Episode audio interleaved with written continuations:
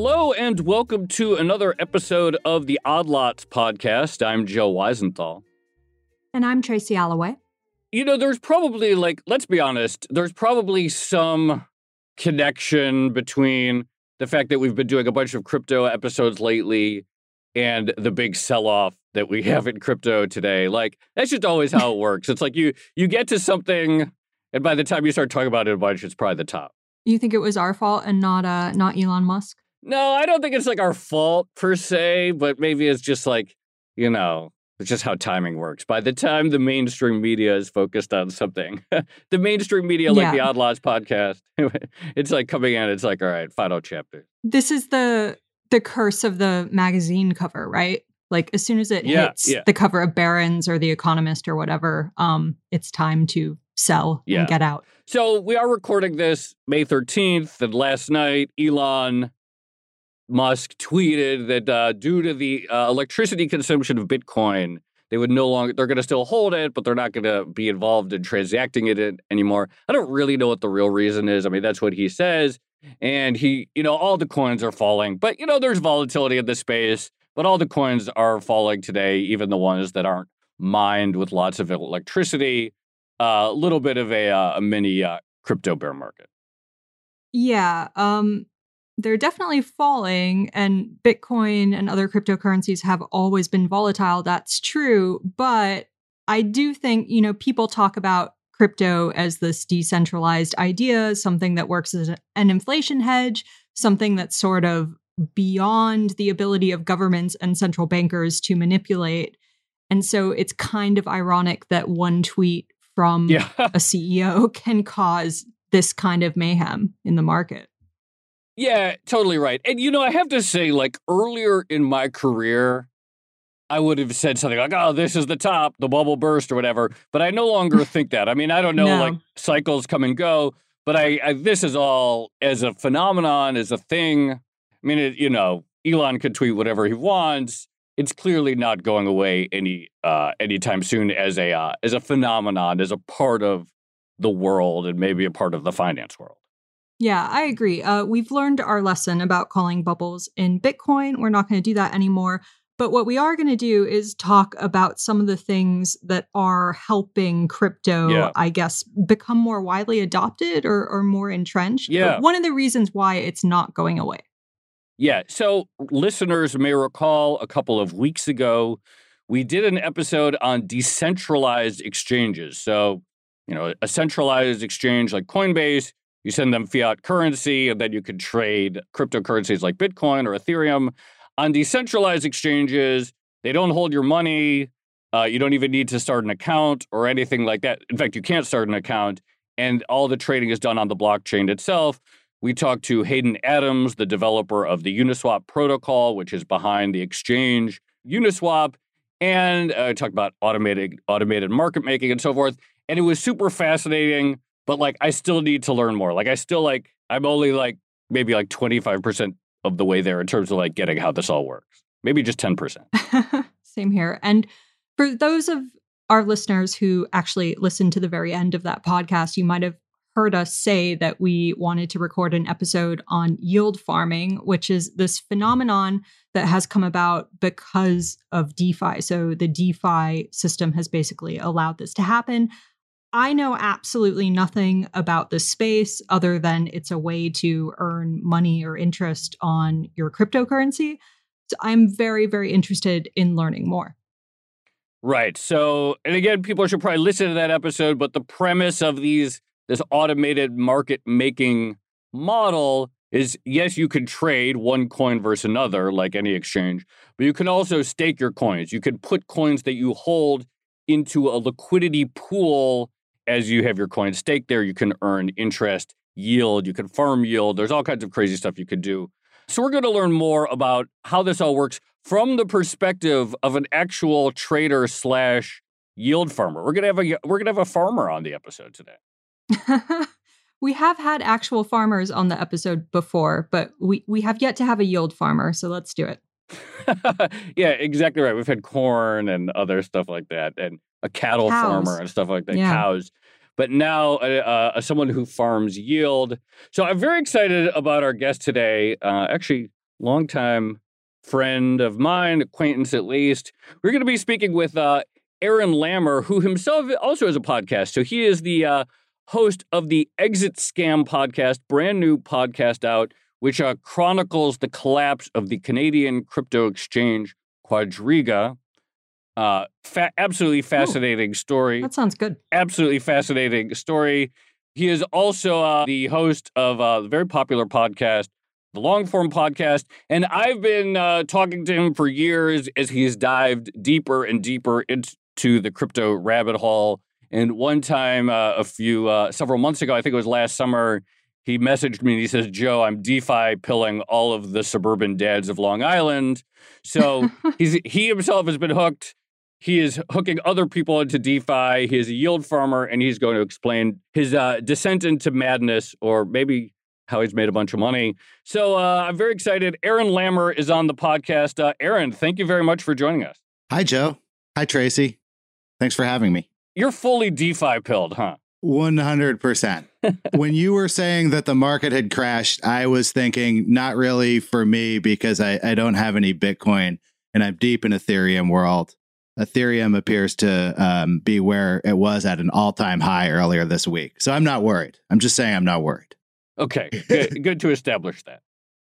Are we going to become yield farmers by the end of this episode? Are you going to convert us? I mean, the reason I DM'd Joe in the first place was to test whether he was open to farming a little bit with me, and I still, I think I'm gonna, I'm, I think I'm gonna flip him eventually. You should, you didn't say that. You should have said, Joe, I've got this huge money making opportunity. Drive over to my house on Long Island right now. I'm gonna make you a bunch of money. And if I had listened, like I think that was like, I don't know, that was several months ago. I probably would have made a bunch of money. Absolutely. Damn. Can we start with the very, very basic question, which is what is yield farming? Yeah, I mean, I think we sort of have to like rewind through Ethereum history a little bit. I didn't start off wanting to become a farmer. And I should say that my farming is like when someone moves from Brooklyn to Vermont and has like a few chickens and maybe one cow. I'm not I'm not doing this on an industrial scale. There are people you can actually look at other people's wallets in Ethereum because it's all open. So like I'm looking, there's a really big farmer named uh, Ox Zero X B1, and he's farming hundreds of millions of dollars. And in your wallet, you can just watch him farming. So if you're interested in like farming uh, visuals, you can actually add them to your own wallet. I'm a small farmer, and I kind of backed my way into it. Um, I was interested in Bitcoin, interested in Ethereum. I've always believed that um, to really understand this stuff, you actually have to do it. Like you have to try mm. the products with like real coins and, and and play live. So I've always like tried all of the weird Ethereum world things that existed. Like I used to make markets on this thing called Augur, which was a um, decentralized prediction market. I think that was the first Ethereum product that I actually used. And all of hmm. these Ethereum products, what they have in common is that you log in with uh, a wallet most people may use MetaMask, I think is probably the most popular one. And this is both an Ethereum wallet that holds your coins and it's a form of pseudonymous identity. It's basically all any of these services know about you is this person uses this wallet and they have access to the private keys.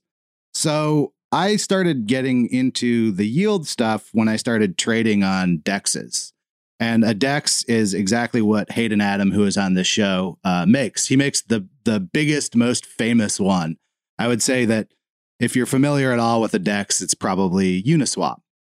Uniswap, when I first started using it, I didn't even really know what was so different about it than, say, trading on Coinbase. I understand a lot better now. Um, but Uniswap is what's called a automated market maker. Don't quote me if I got that acronym wrong. And basically, instead of having a central order book, it uses a big liquidity pool to create trades and it uses algorithmic arbitrage basically to figure out a price within that. So mm-hmm. I started trading there primarily because I find centralized exchanges pretty sketchy and have had some sketchy experiences. Uh, I didn't lose money in Quadriga, but I, I used to trade uh, shit coins on a exchange called Cryptopia that went down. So I've been burnt by before by um, sketchy exchanges. But if you like trading these tiny small cap coins, it's unlikely they're going to be on somewhere like Coinbase or Gemini. So you kind of have to find a place where you can trade them. And the really incredible thing about Uniswap and other dexes is there's this kind of coin called ERC20, and, and I consider it like a, a varietal of Ethereum. Like, a, you know, there's different wines that come from different regions. These are all like takes on the basic Ethereum coin, and they are all interoperable, and the protocol can recognize all of them. So basically, any ERC20 can be traded on Uniswap or any DEX. This is a pretty powerful idea. It means that anyone can just come out with a project, and if people put a little liquidity into Uniswap, you can trade it. Sometimes I've found coins that are so small that they won't even be recognized by Uniswap. You have to copy and paste in the, the smart contract, and then Uniswap goes, mm-hmm. okay, yeah, I know what that is. Yeah, you can trade it. Go ahead might not have a logo for it, but like the protocol recognizes it. So I was trading this way for a while and I started to see these incredible yields that you could get by um, providing liquidity for these pairs of coins, many of which I happen to already have. So I would see, wow, this pair is paying 70, 80% uh, APY. And when I say 70, 80% APY, that would mean if I kept my, my coins in the liquidity pool for one year and that rate was stable through that year, which it's unlikely to be, I would earn 70 to 80% on top of uh, the coins I already had, which is a pretty appealing idea. So let's talk about this some more. I mean, this is really the key thing. So there's two things that a trader can do on a DEX like Uniswap. Mm-hmm. You can identify a coin that you think is going to go up, which is, I guess, what most people think of as trading or speculating or whatever. You see some project that you like, it's small, you think the number is going to go up. That's sort of the essence of what a lot of what draws people to crypto. But then the other aspect of it is this idea that you can, if you have a coin, you can put it into this pool and earn yield. So just explain to us the mechanism there, how that works, and why you get paid to put your coin into a pool. So this isn't actually the only way to to get yield, and I think this is one thing that's confusing about farming. Okay. Is there's actually like dairy farming and like um, pig farming, and each of them are a little different. But this kind of yield, basically, you're taking a pair of two coins. Okay. So I'm going to get say, for example, Ethereum and uh, DAI, which is a stable coin. Right. A lot of people okay. are trading DAI for Ethereum all the time. So I can supply equal amounts Ethereum and DAI into the pool, and then that will be used to facilitate trades. Each of those trades pays a fee, and I get a portion mm. of hmm. that fee relative to how much of the pool I own.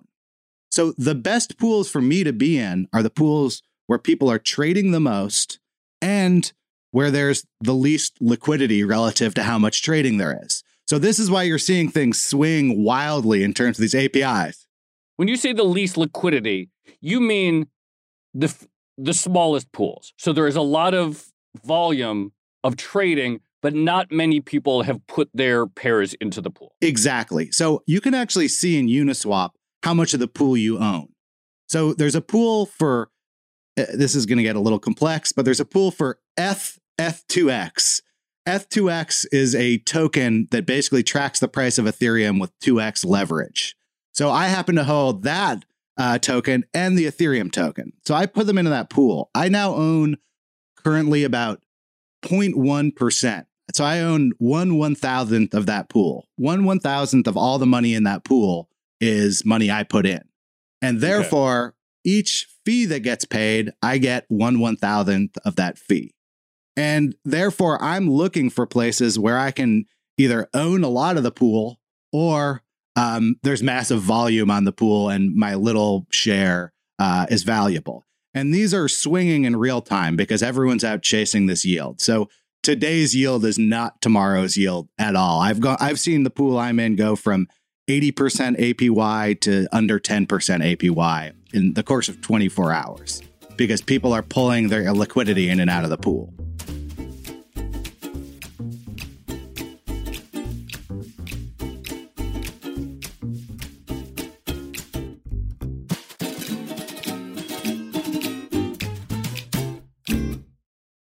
So, can you maybe walk us through? I, I, remember that Hayden talked about this a little bit, but walk us through the actual fees that you can earn on something like this. And, you know, how does it work being the biggest one in a pool versus being in a pool where there's a lot of activity going on? Which one's more profitable? And also, how labor intensive is yield farming? So, you just mm. described having to sort of move from thing to thing to thing to chase the liquidity. Um, does it take up a lot of time?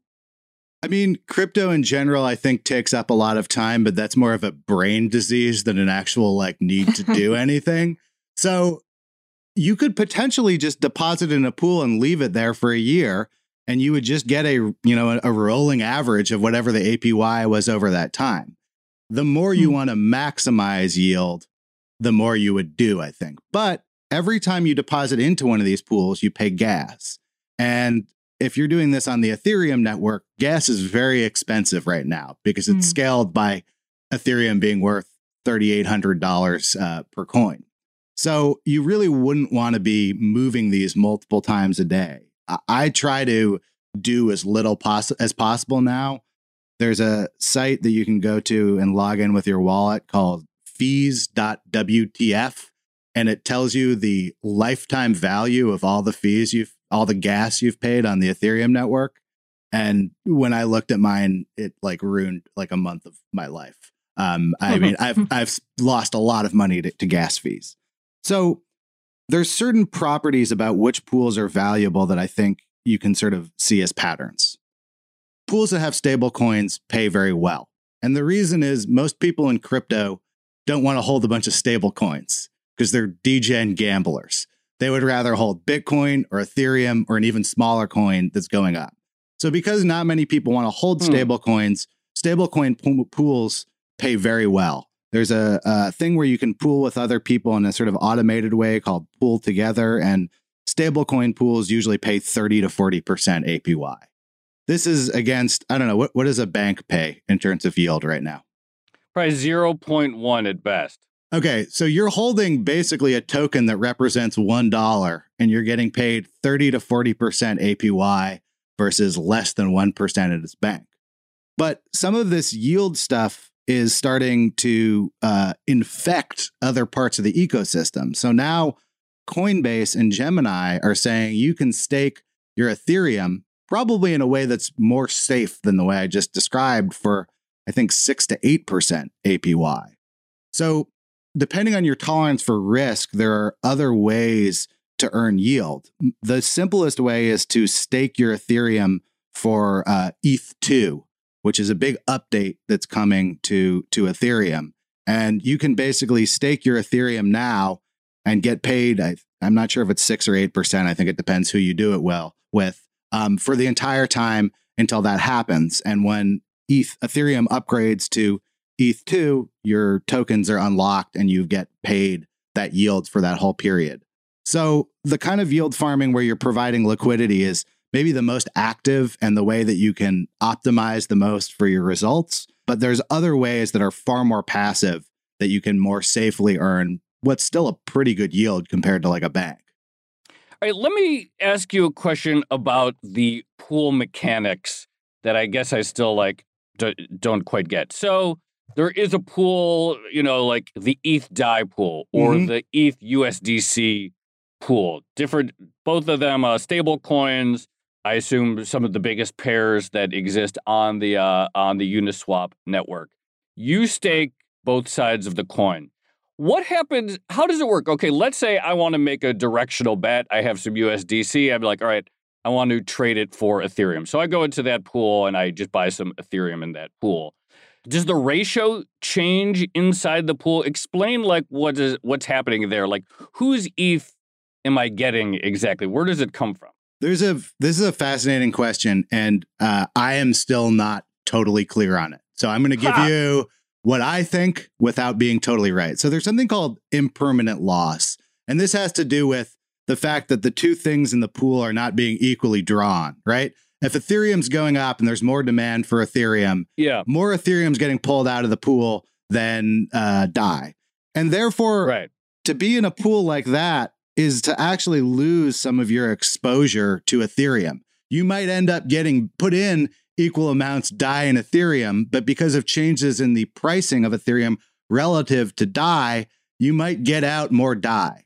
So hmm. going into these oh. liquidity pools can blunt some of your upside to holding crypto, but you're getting paid a fee to do that.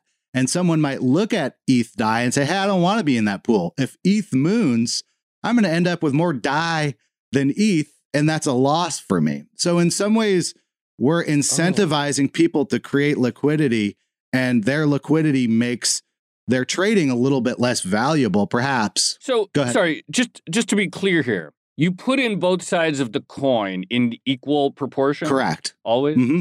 But you're not guaranteed to pull out the same volume of them, or like explain like what are you guaranteed to be able to pull out? Well, this is like a tricky concept, but like let's just think about yeah. something that's pegged and something that's not pegged.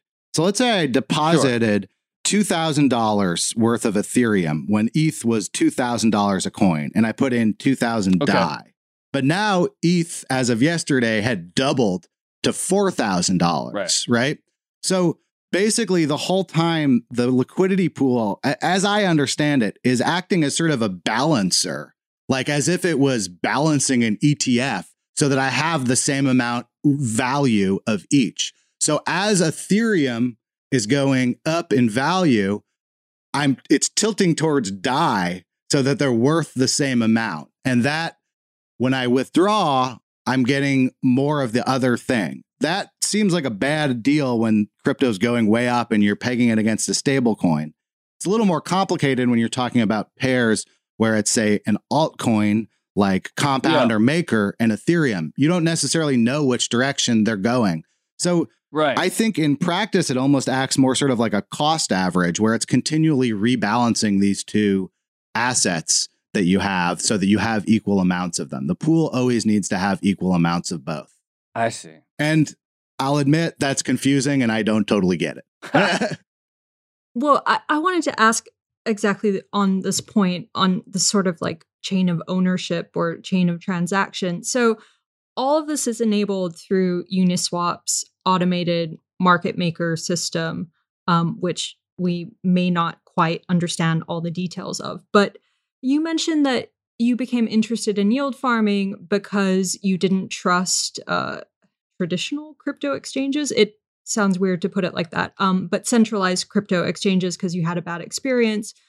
What would happen to your coins if Uniswap were to go down suddenly? And I realize I'm saying that and Hayden told us that it couldn't go down suddenly because it is decentralized. But I'm just curious, like, how much of this relies on Uniswap functioning well and the decisions that they are making?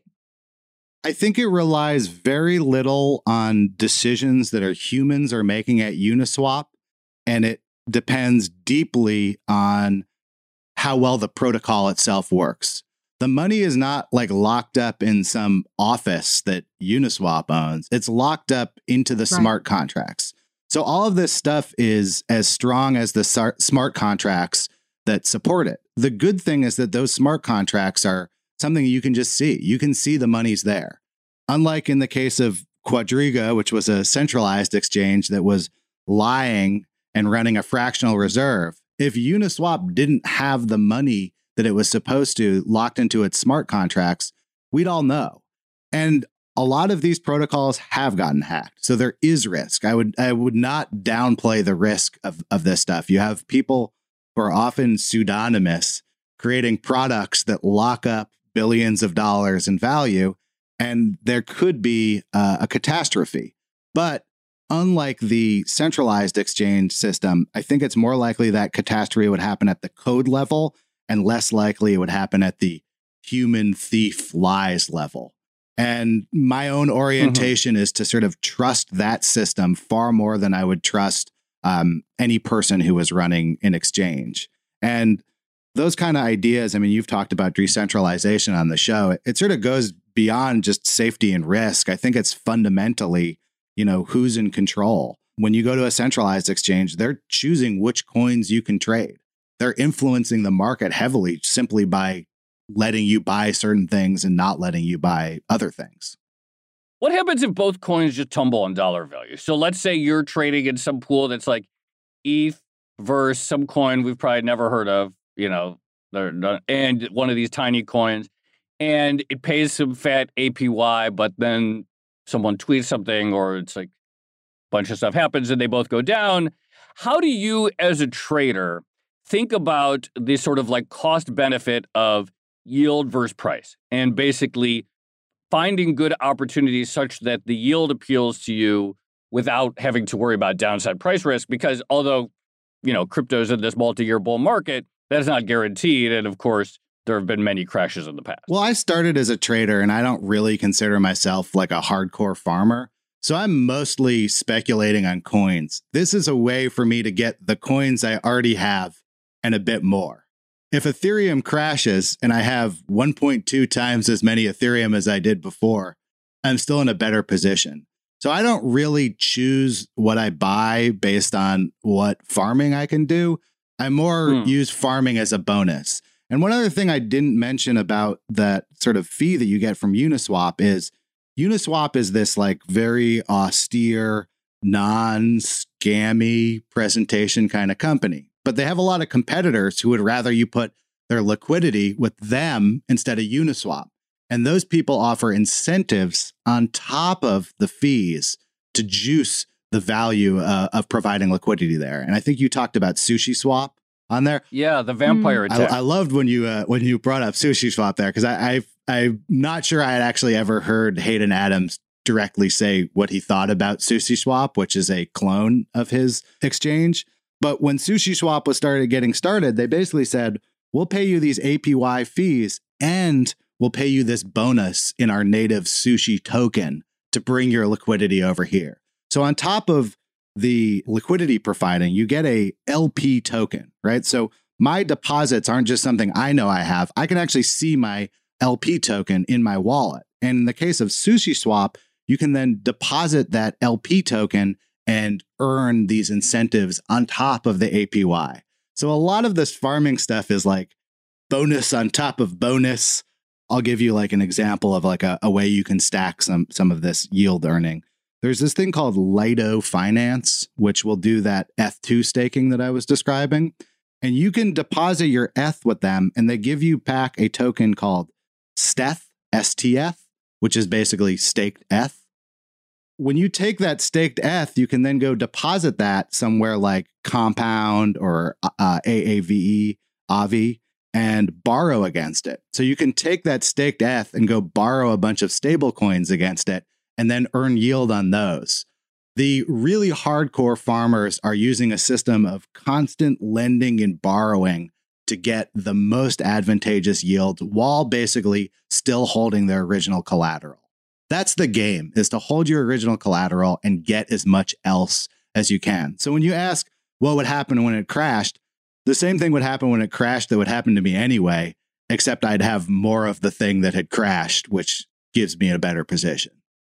How has the the yield farming phenomenon impacted the crypto coins themselves? So you have this whole process at Uniswap that is dedicated to creating liquidity in cryptocurrencies, whether they're, you know, big or small coins. At a minimum, I would imagine this is allowing a lot of those smaller coins to sort of get traction.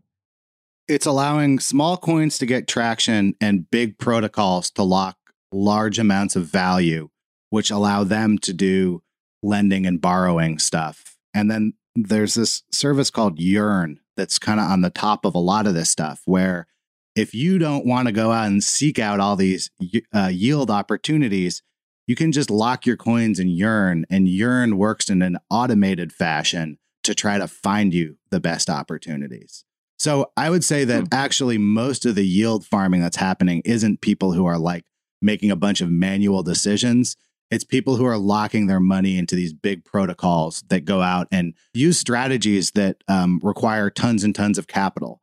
If you only have a few thousand dollars in crypto, it may not be worth it to do this, but it might be worth depositing that crypto into Yearn and letting Yearn move around billions of or hundreds of millions of dollars in the way that can earn the most yield. So not everyone is like me trying to do this themselves, which is probably stupid. I think a lot of the smarter people actually just go for these automated strategies. Backing up for a second, you know, you mentioned like finding some sort of like smaller coin, some tiny coin where maybe you're going to dominate the pool or you already had it or something like that. You know, I think that like when people like buy stocks, you know, there are certain metrics that they use and they look at profitability or, or whatever. Like, yep. how do you begin to evaluate? I mean, there's that, you know, I think as Hayden said, there's like they're adding like 2,000 coins a day on Uniswap or something like like just some insane number. How mm-hmm. do you evaluate uh, what's a coin you want to buy? Like, what are the things you look for? Well, it's a really interesting question because I have really dabbled in in the uh, all of the the stages from the the the blue chip uh, prestige DeFi to the very very tiny market cap, and I, I've tried to play those kind of weighted. So I have most of my DeFi money in things like the top ten DeFi tokens, things like Uniswap that you've heard of. Um, and then, as you say, 2,000 being added a day. Yeah. There's a lot of really tiny cap coins. So I'll admit, I, for a period, would scan the top 500 coins, top gainers. Um, when NFTs were big, I just looked through the entire list on CoinGecko of NFT related coins. I'm looking for a good logo. I'm looking for a clear presentation that um, offers uh, what the value is. And above all, I'm looking at the market cap. You know, if I can see a coin that has a market cap, and the market cap, this is in crypto terms, just basically how how much at the current price are all the tokens in circulation worth. And I also like to look at how much mm-hmm. will the the token the the total market cap be when it's fully diluted. Because there's a lot of manipulative tactics right. where it's like, oh, you know, we only have released a, a certain amount now, but we're going to release a ton in the future, which is going to crash the price. So I'm on the lookout for all that stuff, but I'm mostly looking for what looks like a legitimate project that has like a clear value proposition. Ideally, it's doing something that earns money, right? Uniswap earns money. It's earning millions of dollars in fees every day. That's a good look. I like that. I look at all those factors and then I try to figure out where I am sort of in the narrative of that coin. And I generally don't like to buy things when they're like really, really at the beginning because liquidity is really bad. You know, some of these really tiny coins, if you're to sell off anything over, say, like $10,000 worth of them, you can slip the market. I've had times when it's going to slip the market 15% if I sell off my own hmm. coins, right? So some of those things you need to be careful of. It may look like a great opportunity that's doubling every few days in value, but not necessarily easy to get out of some of those positions. So each of those factors are kind of like weighing against each other. And I'm so bullish on Ethereum right now that I'm like kind of less loath to be dabbling in these really tiny coins. But I think that's kind of a market cycles thing. I'll, I'll probably be back there at some point. But one of the reasons there's so many of these little projects that I actually do think are worth buying and, and I have invested money in is that the whole DeFi system makes it really easy for people who make open source software to do their own projects. You've got DAOs, uh, digitally autonomous organizations, which are tools to coordinate lots of people around the world and split the uh, upside amongst them. You've got a lot of people who are willing to flood capital into tiny projects, often with almost no information. So, in the same way that I think like I don't know, 2009, like Silicon Valley was probably a good place to just invest in like every little startup that was coming up, and people made a lot of money doing that. When I look at the sort of shallow end of the DeFi world, I just see like a lot of really young people experimenting, and some of those projects uh, will become big. I'm probably not going to like hold them for three years, so I might not see all of that. But uh, if I can ride it you know through the early part of the project it's it's kind of exciting. And a lot of these projects like I, I was uh, interested in this project NFTX which basically creates funds based on nfts so they have like a CryptoPunks fund where instead of actually owning CryptoPunks you can get exposure to CryptoPunks through this coin. It's just a bunch of people. They're on twitter. You can see the people who are running the project. I follow them and it's kind of fun and following them does give me some insight. Like I saw that they had a designer who was doing a rebrand of the site. it's kind of bullish, you know, like people who are mm-hmm. shipping new software and doing stuff. Those are the people I, I would try and back.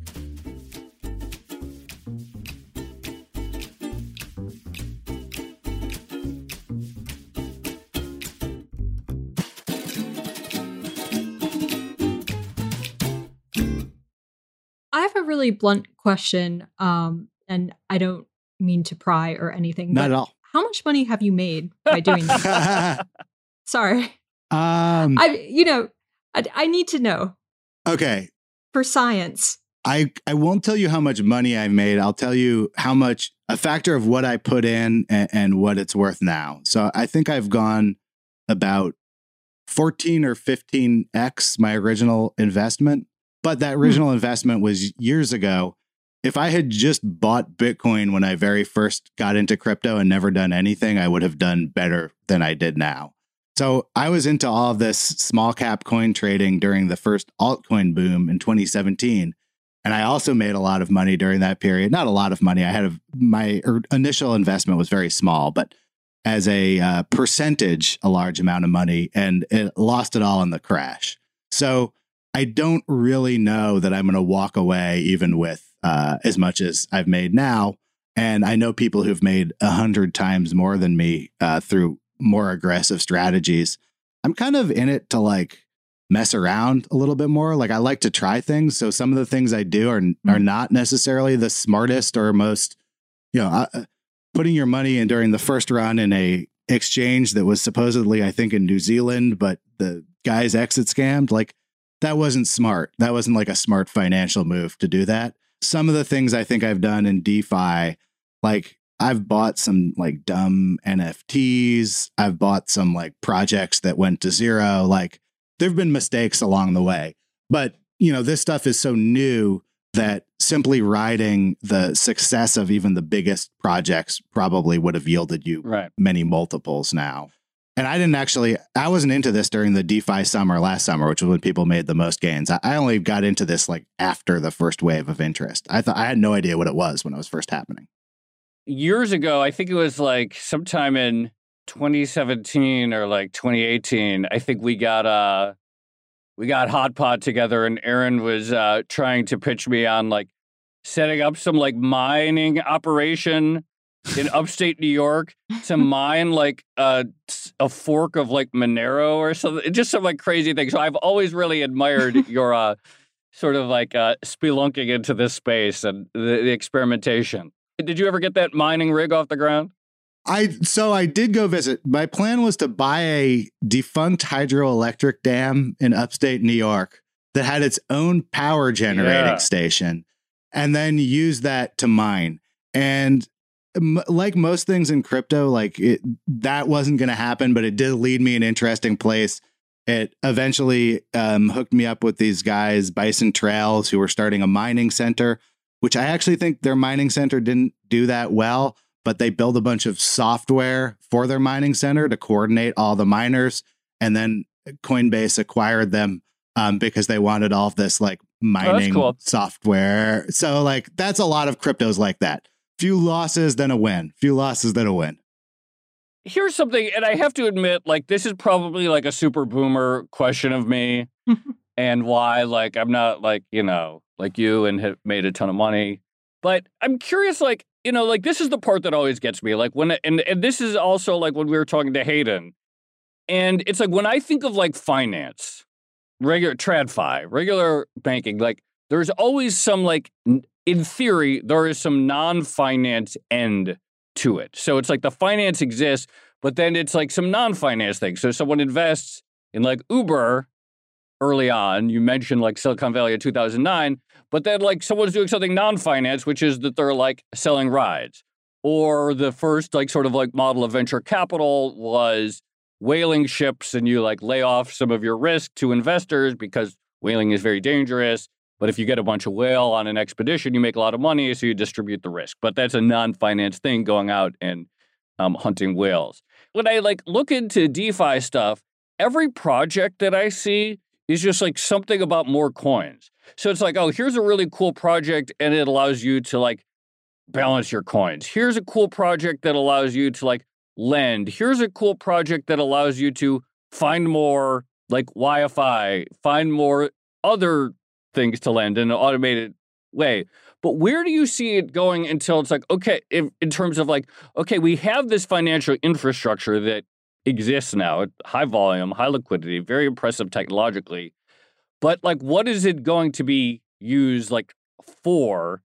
Because at the moment, it's all just looks like kind of what you described, where it's like more speculation in coin. Okay. So you're not wrong at all. And I think that's an accurate way to characterize like where it is right now, which is Yeah. very early. So we're like, I don't know, if we look at like Uniswap as like one of the the launch of Uniswap is like one of the first landmark events here. I don't know. I think that's less than three years ago Yeah. that it even launched the V1 product. So I think where we are now is we're moving a lot of capital into this system because the traditional finance world shows you need a lot of capital to do any of this stuff. You can't just like start from zero. Right. So a lot of these incentives and APYs, they're they're here to to to lure people in. But I think once that's established, there's a lot of ways that this can. Um, did you ever read that story by uh, Borges? I think it's called Tlön, Uqbar. It's about a guy who writes like a fictional story, and then the objects start Mm. bleeding into the real world. So I do think DeFi has the potential to bleed into the real world. And the easiest ways that I can imagine that happening early on are I do think like home loans will be done through this system in the not very distant future. I actually think you could do it now, but you'd have to be like me, like a guy who was willing to do it as kind of a stunt, I think, right now. But, you know, there's nothing stopping you. Let's say you have a large amount of coins, which a lot of these early crypto people do, including Bitcoin people who hate this stuff. If they come around, you could potentially lock up some of your Bitcoin in a protocol through wrap, wrapping it, wrap Bitcoin, and then take a loan against it in stable coins and buy a house that you can live in. And potentially, there are ways to do that where you get the money you need, but don't even actually lose your collateral. It's just sort of sitting there to guarantee your loan. Right. Um, so for people like me who like don't have like a full time job and haven't for like a decade, you know, uh, it's a weird proposition to try to get lent money to to buy a house. Um, I have to really sort of justify. I'm like, no, I'm a podcast maker. I make podcasts. Those kind of things don't really go over well with like banks. So I think that's one potential application. But I think an even deeper application is in company formation itself. I think Right. people will form companies in which everything the company does, from earning money to paying out money to even establishing like forms of like a constitution that basically dictates how the company is governed. All these things can happen on the blockchain. Young people are doing it. The same young people that I saw in San Francisco doing startups, uh, whatever year Startup Mania in San Francisco peaked, those people are doing this stuff uh, within the DeFi world now. They're forming DAOs, they're starting protocols. You know, a lot of DeFi I, I think of as like people use the metaphor of Legos, right? So Yeah. you may not even know which different protocols you're interacting with. These protocols are all stacked on top of each other, and each of them can earn value. So I think it bleeds into the real world when some of those Legos stop being like things that are just smart contracts and actually start to interact with the real world or become companies that started in a DeFi fashion and then are like doing business with the rest of the world. And startups are usually the easiest way to understand that because they're things that need a bunch of capital quickly uh, for an experimental project that will probably fail. But if you invest in 100 of them, you'll probably do pretty well. So I have one more prying question, which is on on a day What like is your today. pri- what is your seed? Please tell us your twelve word seed phrase to your MetaMask wallet. Yeah. Does anyone from the IRS listen to the show? I'm I'm having second thoughts about some of this. Okay, go ahead. Okay, okay. One just one more. But on on a day like today when, you know, Elon Musk tweeted Bitcoin fell 16%, although, you know, as we're recording this, it's paired some of those losses, but all the crypto coins, all the crypto related stocks are all falling. What was today like for you? Like what did your yield farming portfolio look like? You know, I honestly didn't even check. Like most of this yield stuff just kind of happening in the background. I'll look and see how much I've made, but I'm looking more at the prices of the tokens than yields. I think Hmm. that there are people who are just seeking yield out there, but those are people who have a lot more capital to start with than I do and are like not wanting to risk it, but want to just earn yield on like stable coins. I'm primarily holding Ethereum and other DeFi tokens. So when I saw that, I actually was happy because Yeah. I'm an Ethereum true believer, and I believe that Ethereum will pass Bitcoin at some point. And I am fine with accelerating that if it can pass Bitcoin by going up or by Bitcoin going down. Um, and I, and I I don't. love the hostility in the space between the two camps. it's getting ugly out there. I will say. I I th- I kind of left crypto for a year or two, and the new thing that that really came in is true animosity uh, between the Ethereum and Bitcoin camps. So for me, I look into very specifically what was said, which was Elon Musk said, "We're pulling." First of all, I think people were playing with fire when they turned Elon and Michael Saylor. He, was he on the show, Michael Saylor? Yeah, we had Yeah. Michael Saylor too. Okay, Yeah. I, I won't say anything negative about him since he's been on the show. But I think I think when you sort of create idols out of these people, um, the rug can get pulled out from under you, Yeah. and you know the same thing works the other direction. totally. So the thing is the environmental stuff, and, and I I have thoughts about it. I know Joe is um, in contact a lot with Nick Carter, who's written a lot about this. I'll just put say that the environmental stuff is not something I consider myself particularly knowledgeable about. But I do know that a big difference between Bitcoin and Ethereum is that Ethereum is moving towards proof of stake. And this actually, all the stuff that we've talked about, it, it all interlinks. When I say that you can earn money by staking for Ethereum too, that is staking Ethereum that will ultimately power the proof of stake system that moves Ethereum off mining. Bitcoin has no plans to leave proof of work mining behind. So it's a really big difference between the two of them. For me, when I read that, I was like, okay, I'm going to take a small hit here. The market's going to come down. But ultimately, I think it leaves Ethereum stronger than Bitcoin. And I'm hoping that more and more of the market shifts away from these centralized exchanges that were sort of established during the Bitcoin period and moves towards this new Ethereum future of DEXs. So I know that was kind of a long explanation, good. but like all of those things were were coloring my thinking about this news event that probably some PR person at uh, Tesla wrote. I don't even know if it had anything to do with like the actual Elon Musk, um, but it all moves the markets a lot. So this is really important, and I'm sure we're going to have to do a follow up episode on this. But just so that people understand, currently, Ethereum and Bitcoin have roughly the same security mining model. People buy chips and they expend a lot of en- energy to secure the network and to create new chips. And Ethereum has had for several years on its roadmap a plan to move from the so called proof of work, which was this sort of very computationally intensive, energy intensive system, to proof of stake, in which that is not going to happen. And it's sort of secured by people locking up their Ethereum in some manner. What is the roadmap as you understand it, the timeline for the the handover to ETH2, the new proof of stake Ethereum that will not, uh, and I know it's been pushed back multiple times so that it won't be as computationally expensive. If I was like an angry Bitcoiner, I would say never going to happen right now. Right, they do say that. and and what I would say is the next big landmark is July 14th, so it's soon, and it's EIP 1559. These are like constitutional EIP stands amendments. for Ethereum Improvement Protocol that is uh not positive about the P, but I, it sounds right to me. plan. Okay. Um, so, so it's basically like a, a change to how Ethereum works, and and these are planned a lot in advance and don't always happen. But this one is happening. I I would bet very strongly that this happens on January on July 14th. So right now, when you pay your fee to the uh, Ethereum, your gas fee, that goes to miners, or a, a percentage of it goes to miners. That's how we pay all these miners, right? yeah. We're we're giving them they're they're holding up the network. We pay them a fee.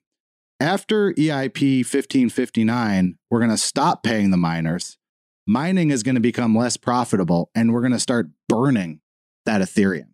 And Ethereum is going to go from an inflationary asset, there's more and more Ethereum every year, to Ethereum has the potential to become deflationary as we burn more than is created.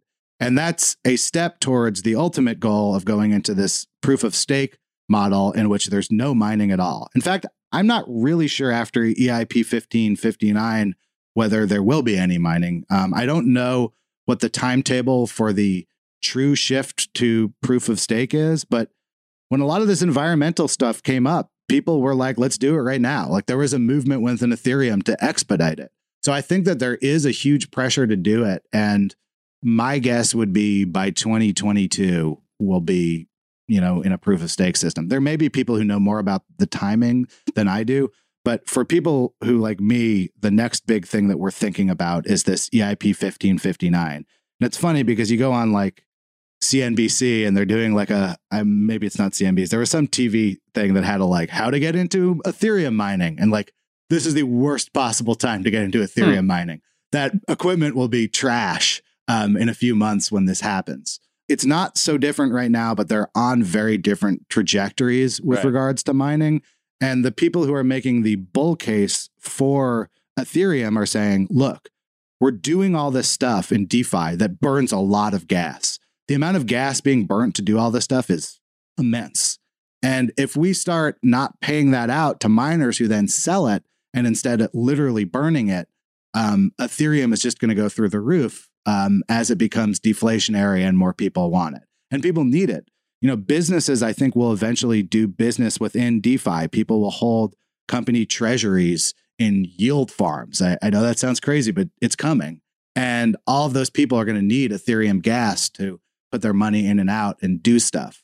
So the big change for me with Ethereum from, you know, getting into this stuff with Bitcoin is you can actually do stuff with Ethereum. And when you do stuff, it causes Ethereum to be destroyed post post July 14th. Dogecoin is proof of work as well, right? Yeah. I'm just trying to think about what Elon Musk's next tweet might be. Honestly, like he's playing so many narrative threads at once that I don't I don't even mm. know hmm. how all these things can like coexist in one space. But yeah, I think Doge is is forked off of uh, Litecoin yeah. or forked off of something Litecoin related. So it's a descendant of Bitcoin. It's merge mined with Litecoin. So Litecoin yes. miners get Doge as well. There you go. See, Joe Joe's the Doge expert in the call. but ironically, you know, I don't know if you heard about this thing Shiba Shiba yeah, Inu. I was, I was, was just the, about yeah. to ask you about that. So I had a question about that. Okay. What were you gonna say? Oh, well, ask me ask me the question, and I'm not particularly knowledgeable about it, and I never. No, but I I, I did not get any. there is this like Doge um parody, whatever it is, called Shiba, and it w- went through the moon, and it's traded on the uh, Ethereum network.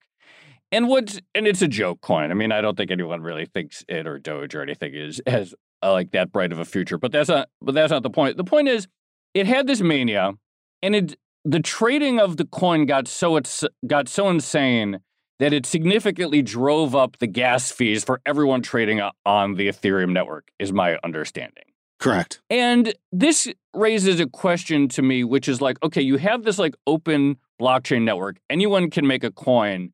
We saw this in 2017 with the CryptoKitties phenomenon where people went crazy for that. And that was all on the Ethereum blockchain and just trading in those drawings of cats themselves caused the fees to rise. So, as it stands right now, no coin, Bitcoin, Ethereum, whatever, is really that big yet in terms of like a meaningful share of like economic activity happening with these coins. It's still like sandbox era for the most part. So, if one joke thing like a Shiba coin or CryptoKitties taking off among a ultimately a fairly small section of the population can cause the entire system to jam up.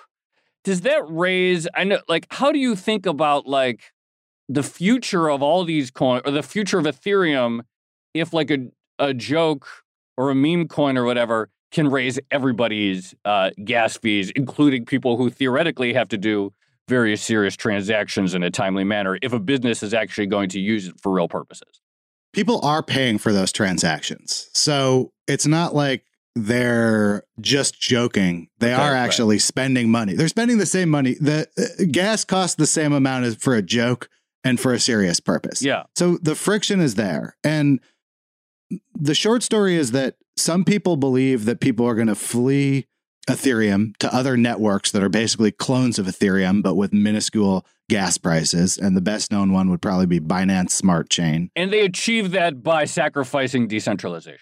Exactly. All this stuff is super easy, and you can do a gazillion throughput, whatever, if it's just running on a server somewhere. We've solved these problems for centralized currencies. Yeah. It's much harder to do in a decentralized way.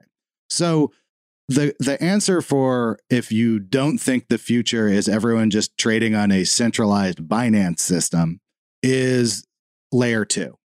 And layer 2 like EIP 1559 is something that's like incoming right now in Ethereum. There's already certain ways you can use it and there'll be a lot more by this summer.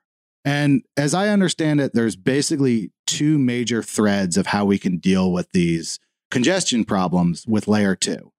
The first way is through Ethereum sidechains. And the most famous one is uh, probably Matic. I think they've rebranded as Polygon. And Matic's actually a different network. Like if you're in MetaMask, you have to go off Ethereum network and onto Matic network, which isn't the easiest thing. But Matic basically takes all of the protocol level stuff that's going on with Ethereum and lets you do it on their own, still decentralized, but not Ethereum mainnet, and pay cents on the dollar in terms of fees. So I'm actually farming on Matic right now. And because Matic is trying to lure people to do that, the incentives are excellent. Um, I'm using the uh, the Matic Uniswap clone. It's called QuickSwap, and QuickSwap is offering all sorts of incentives to do to provide liquidity. So I'm providing some liquidity there. You do still pay a gas fee when you jump between the Ethereum network and the Matic network. I don't actually think that is going to be the implementation that solves this. I think the implementation is going to be something called rollups.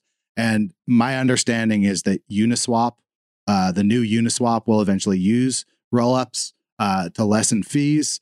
And I can't tell you how they work technically, but basically it batches a large number of transactions in the space that currently only a few transactions can fit and uses some dynamic system and that should allow for a lot more throughput directly on the Ethereum mainnet. This is probably like the biggest issue in DeFi right now is figuring this stuff out. Yeah. Because as the price of Ethereum keeps going up, it's not so much that gas fees are high right now, they are.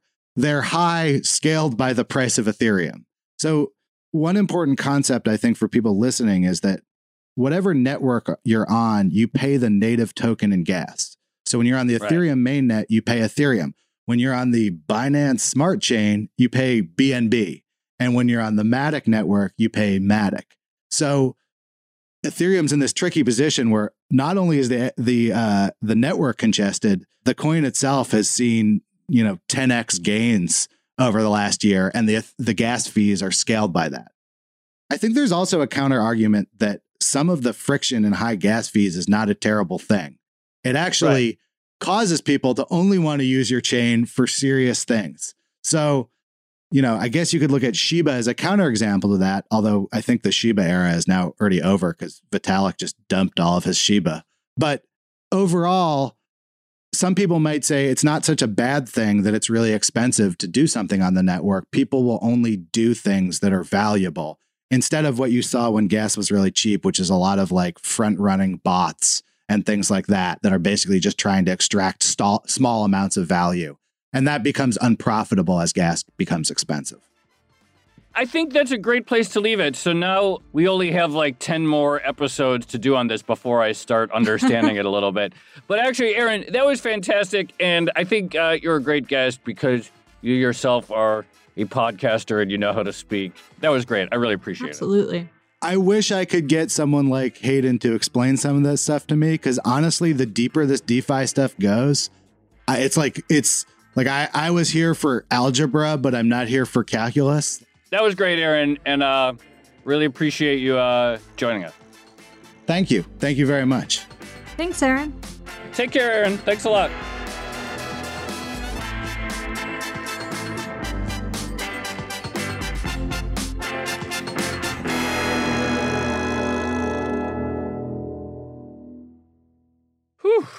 It really that was great. I I I, re, I, actually I did learn quite a lot from Aaron on this. I still have like a million more things, and there are like all kinds of technical market mechanic questions. But uh, I thought he did a great job mm. of explaining uh, some of the some of the basics of uh, trading on these networks and where the opportunities come from.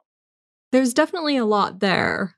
Uh, and it's kind of funny how each one of our crypto episodes lately just leads to another crypto yeah. episode. This one in particular, I think we're probably going to walk away with at least five ideas for new episodes. But on that note, it does also sound like it's a pretty labor intensive activity. And I think this is a theme that we've talked about at various points in yes. time. When you get into a new market, when you spot some sort of arbitrage opportunity, like it takes a lot of work to do that sometimes. And I know Aaron was talking about how there are automated yield farming strategies and things like yeah. that. But just this notion of going through dozens and dozens of new coins, trying to figure out uh, which ones look most promising or which yeah. ones have the nicest logo. That's a lot of work. It is a lot of work, and I but I do think that that really is like a consistent theme, crypto or not crypto. That like I guess the sort of the richest trading environments for like an actual like trader are in markets that are just like not even close to efficient. And I always like go back to like our you know mm. our mm-hmm. interview with like Doug Cifu, the Virtu CEO, which is like could not be more opposite than this in terms of like a market that's just gotten you know the stock market is like so insanely hyper efficient the the market for listed US equities and there's like this like crazy spectrum of like I keep thinking about this like Doug on one end and guys like Sam Bankman Fried or Aaron on the other end, and the amount of like just the literal amount of work that it is to like execute a trade or like switch over to another protocol or whatever is like this like fascinating whole uh spectrum and but you know the richest opportunities are in like where there's just a lot of work to work involved. I have another prying question but this time for you. Oh why is whale hunting your like oh, model your huh. de facto model for finance for the purpose of finance? You brought it up like three times now. Uh, there's a great book that came out uh, a year ago that was basically about the history of whaling. I forget the title. I'll tweet it out after this. I'll find it and then people could go find me on twitter and tweet it out. But that is basically like making the case that like the venture capital the venture capital was founded with whaling. That the first like if you hmm. trace the history of VC, you could sort of like draw this lineage that goes back to people funding whaling expeditions because the distribution of the returns of whaling, which is that you had a few expeditions, they got tons of whales and tons of blubber and oil. And they paid for tons of failed expeditions where people died or didn't catch anything or had to turn around.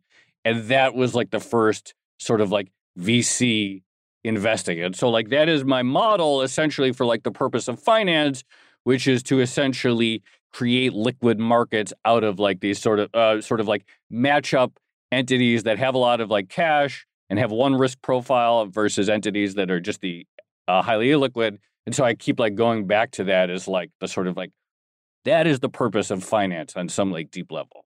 See, so now we're going to have to do a whaling episode.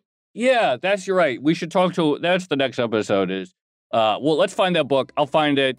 Yeah, we'll get the it. author and we'll talk about the history of whaling. Because yeah, I guess that makes sense. Why do I keep talking about whaling? That is the reason. I'm glad you asked. All right. Um, shall we leave it there? Let's leave it there. This has been another episode of the Odd Lots podcast. I'm Tracy Alloway. You can follow me on Twitter at Tracy Alloway. And I'm Joe Weisenthal. You can follow me on Twitter at The Stalwart. Be sure to follow our guest, Aaron Lammer. He is the host of the new podcast, Exit Scam. Definitely want to check that out. His handle is at Aaron Lammer. Follow our producer, Laura Carlson. She's at Laura M. Carlson. Follow the Bloomberg head of podcast, Francesca Levy, at Francesca Today. And check out all of our podcasts at Bloomberg under the handle at Podcasts. Thanks for listening.